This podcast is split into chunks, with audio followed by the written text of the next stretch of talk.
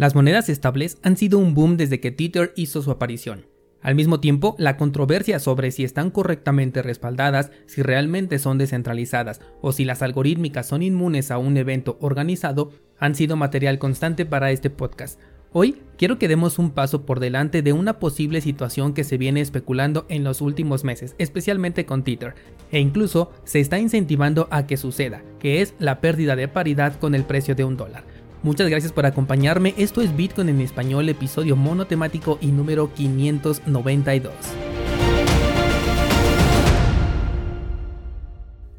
La semana pasada, cuando hablé sobre Tether y la confirmación de ataques dirigidos por parte del representante de esta empresa, dije que no me preocupaba este movimiento porque no le puede afectar realmente a las criptomonedas. Más tarde, en el grupo de Discord, la comunidad de descentralizados compartió su opinión al respecto poniendo sobre la mesa el impacto que puede tener la caída de las monedas estables, sobre todo Tether, considerando por supuesto la capitalización de mercado que esta criptomoneda tiene y que lo ha mantenido en los primeros lugares del CoinMarketCap durante ya varios años.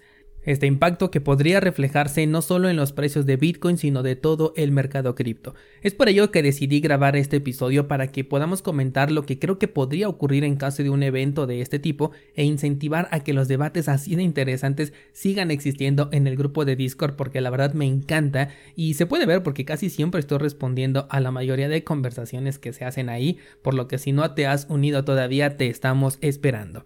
Pero bueno, comencemos por los riesgos que tiene Tether en este momento.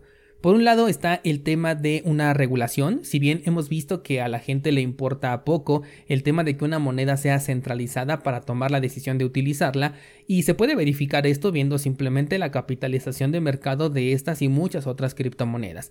Los reguladores podrían entonces, si así lo decidieran, llegar a un acuerdo con Tether para que reporten toda la interacción en su cadena. De hecho, recordemos que con la ley esta de Ay, no me acuerdo cómo se llamaba. De hecho, no era una ley, era una sugerencia de esas que si no adoptas te atienes a las consecuencias. A ver si ahorita me acuerdo, pero bueno.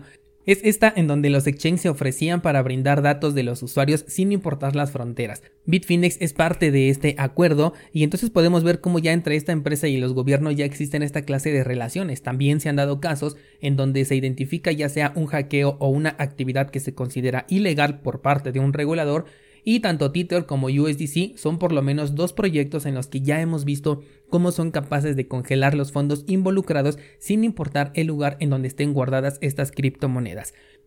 Sin embargo, a pesar de esta aparente colaboración, sabemos que si al gobierno algo no le gusta simplemente lo ataca y lo cierra. Esto siempre va a ser una posibilidad con toda moneda estable y podría verse potenciado cuando las CBDC salgan al mercado, porque querrán la menor competencia posible. De hecho, he visto algunos desinformados comentarios en redes sociales sobre que cuando lleguen las CBDC van a marcar el fin para Bitcoin, cuando en realidad el riesgo lo van a absorber las monedas estables porque son exactamente el mismo producto, pero ahora de manera oficial por un gobierno. Aún así, estamos hablando de la vía pacífica. También está el otro escenario en donde Tether ya no sea una empresa bien vista por parte de reguladores y gobiernos y simplemente decidan bloquear los fondos que tienen en el banco porque supuestamente cada Tether emitido debe estar respaldado por un billete de un dólar depositado en un banco, o bueno, por la misma cantidad. Ante una noticia de bloqueo es posible que el pánico incluso comience a surgir entre las personas y con esto inicie la venta o más bien la liquidación de Tether.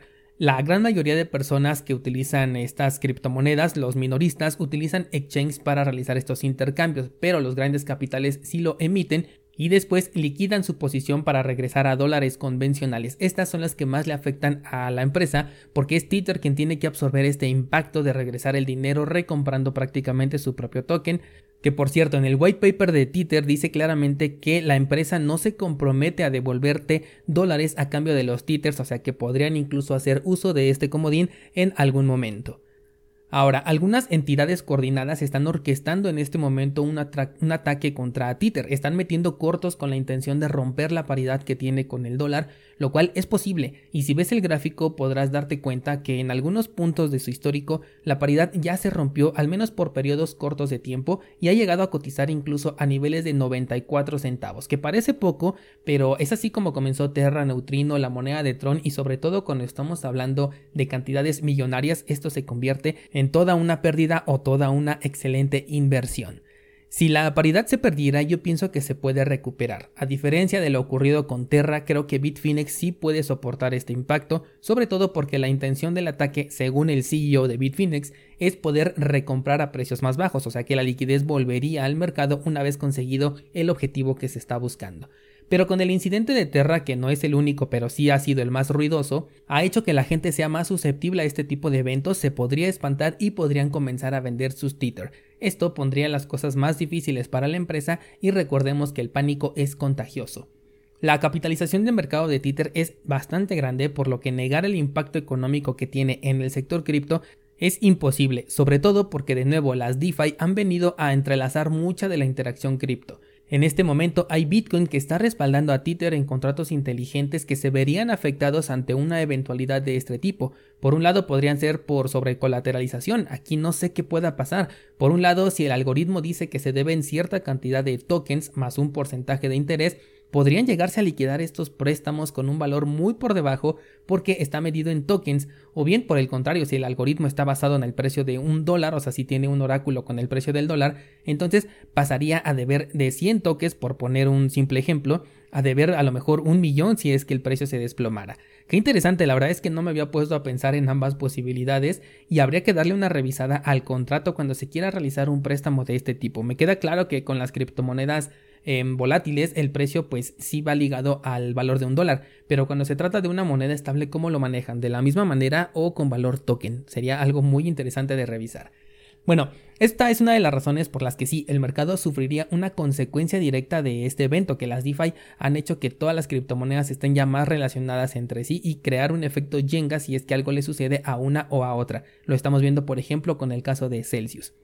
Pero todo esto es a raíz de una emoción colectiva. Si una persona sabe que tiene exposición a Tether y ve un desplome, pues lo primero que va a pensar va a ser ya sea liquidar su posición si es que está expuesto, cambiar de criptomoneda o bien aprovechar la oportunidad si es que tiene esta oportunidad que mencionábamos hace un momento de que el préstamo sea en valor token y no valor dólar y en el peor de los casos pues considerar perdida su inversión porque ahora será imposible pagar ese préstamo pues no querrá comprar un millón de tokens de una moneda que se está desplomando con la incertidumbre de saber si se va a recuperar o no. Claro está que también está la otra cara de la moneda de poder comprar esta moneda a precios más bajos y si se recupera pues sería una ganancia impresionante para esta persona suponiendo el caso que estamos hablando ahorita, ¿no? De comprar un millón de tokens a precio de descuento.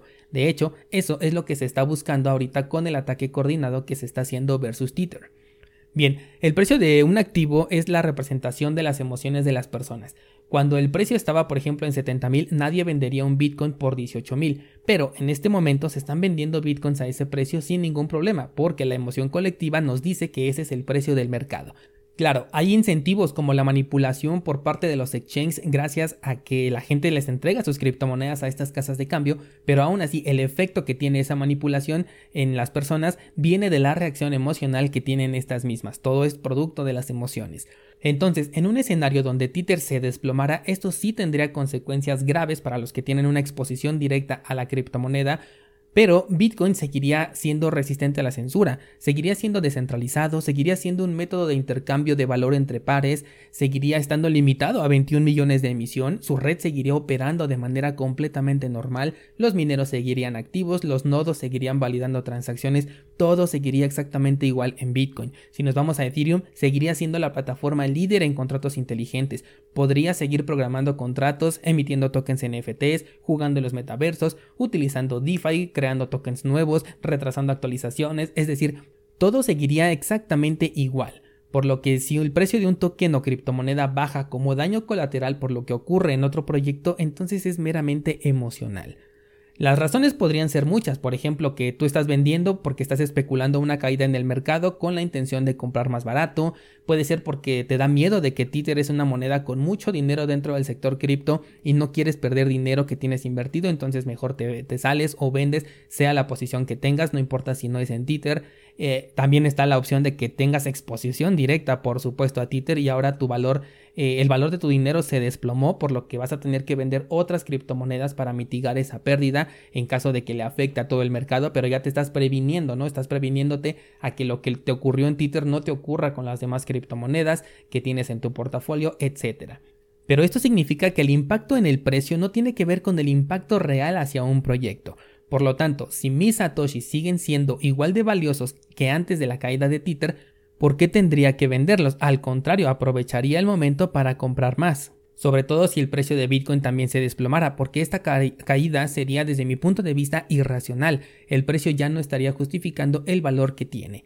Habría pánico y una regla del mercado es justamente aprovechar ese pánico, estar del lado correcto de la historia o del mercado y si la especulación dice que Tether se puede desplomar por motivos ajenos a él e incluso en este momento se está incentivando para el desplome de su paridad, la lógica me dice en qué lugar del mercado me debo de posicionar, ¿no es así? Y seamos realistas, habrá pérdidas y serán millonarias, lo cual significa que habrá personas y empresas afectadas. Esto es una realidad todos los días en los mercados especulativos. No es que yo sea poco empático con ello, sino que así funciona. Si ahorita tú vas y compras un Bitcoin, es bastante probable que se lo estés comprando a una persona que esté vendiendo en pérdidas por alguna emergencia. Si en este momento compras acciones de Netflix, de PayPal o de Shopify, lo más probable es que se lo estés comprando a personas que están asumiendo una pérdida. Aquellos que tenían dinero en Wyckoff, ¿te acuerdas de esta empresa, creo que era alemana, que se desplomó el año pasado o hace dos años? Son afectados de un mercado en donde el riesgo puede incrementar o disminuir, pero jamás desaparecer. Y por ello la participación en los mercados, tanto tradicionales como los de cripto, son voluntarios, porque el riesgo que tenemos que aceptar también es voluntario. Y cuando no se hace con conciencia es ahí donde terminas en la ruina. Y te puse principalmente ejemplos del mercado tradicional donde hay una supuesta mayor seguridad, pero si tomamos el mercado cripto, este potencia todos los aspectos, tanto riesgos como beneficios por igual. Por eso es que me he vuelto un poquito más conservador al momento de meter dinero en cripto porque a veces se trata de aceptar riesgo sobre riesgo sobre riesgo. En este caso, si metemos dinero en Tether, es el riesgo del dólar como divisa, sobre el riesgo del bloqueo por parte de un gobierno, sobre el riesgo de un posible hackeo, sobre el riesgo de un ataque coordinado como en el que en este momento están haciendo, incluso sobre el riesgo de que un solo empleado pueda hacer algo mal en el código de Tether o en las oficinas específicas de Tether por ser algo centralizado.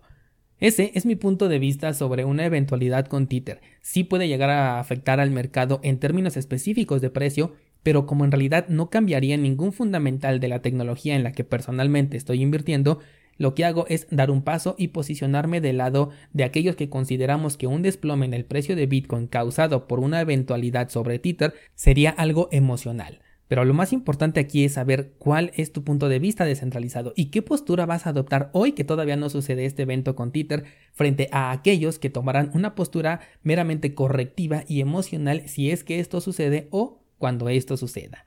Quiero leer tu opinión al respecto, si es en el grupo de Discord mejor para que toda la comunidad pueda participar, o bien si lo prefieres pues en los comentarios de la plataforma en donde me estés escuchando. Recomiendo mucho leer el libro Trading en la zona que tiene muchísimo que ver con lo que acabo de comentar y por eso es que lo he mencionado un montón de veces a lo largo de, pues de, la existencia de este podcast porque ese libro me marcó mucho al momento de visualizar un mercado financiero o un mercado de criptomonedas. Gracias por escuchar este episodio y te espero mañana aquí mismo con más información.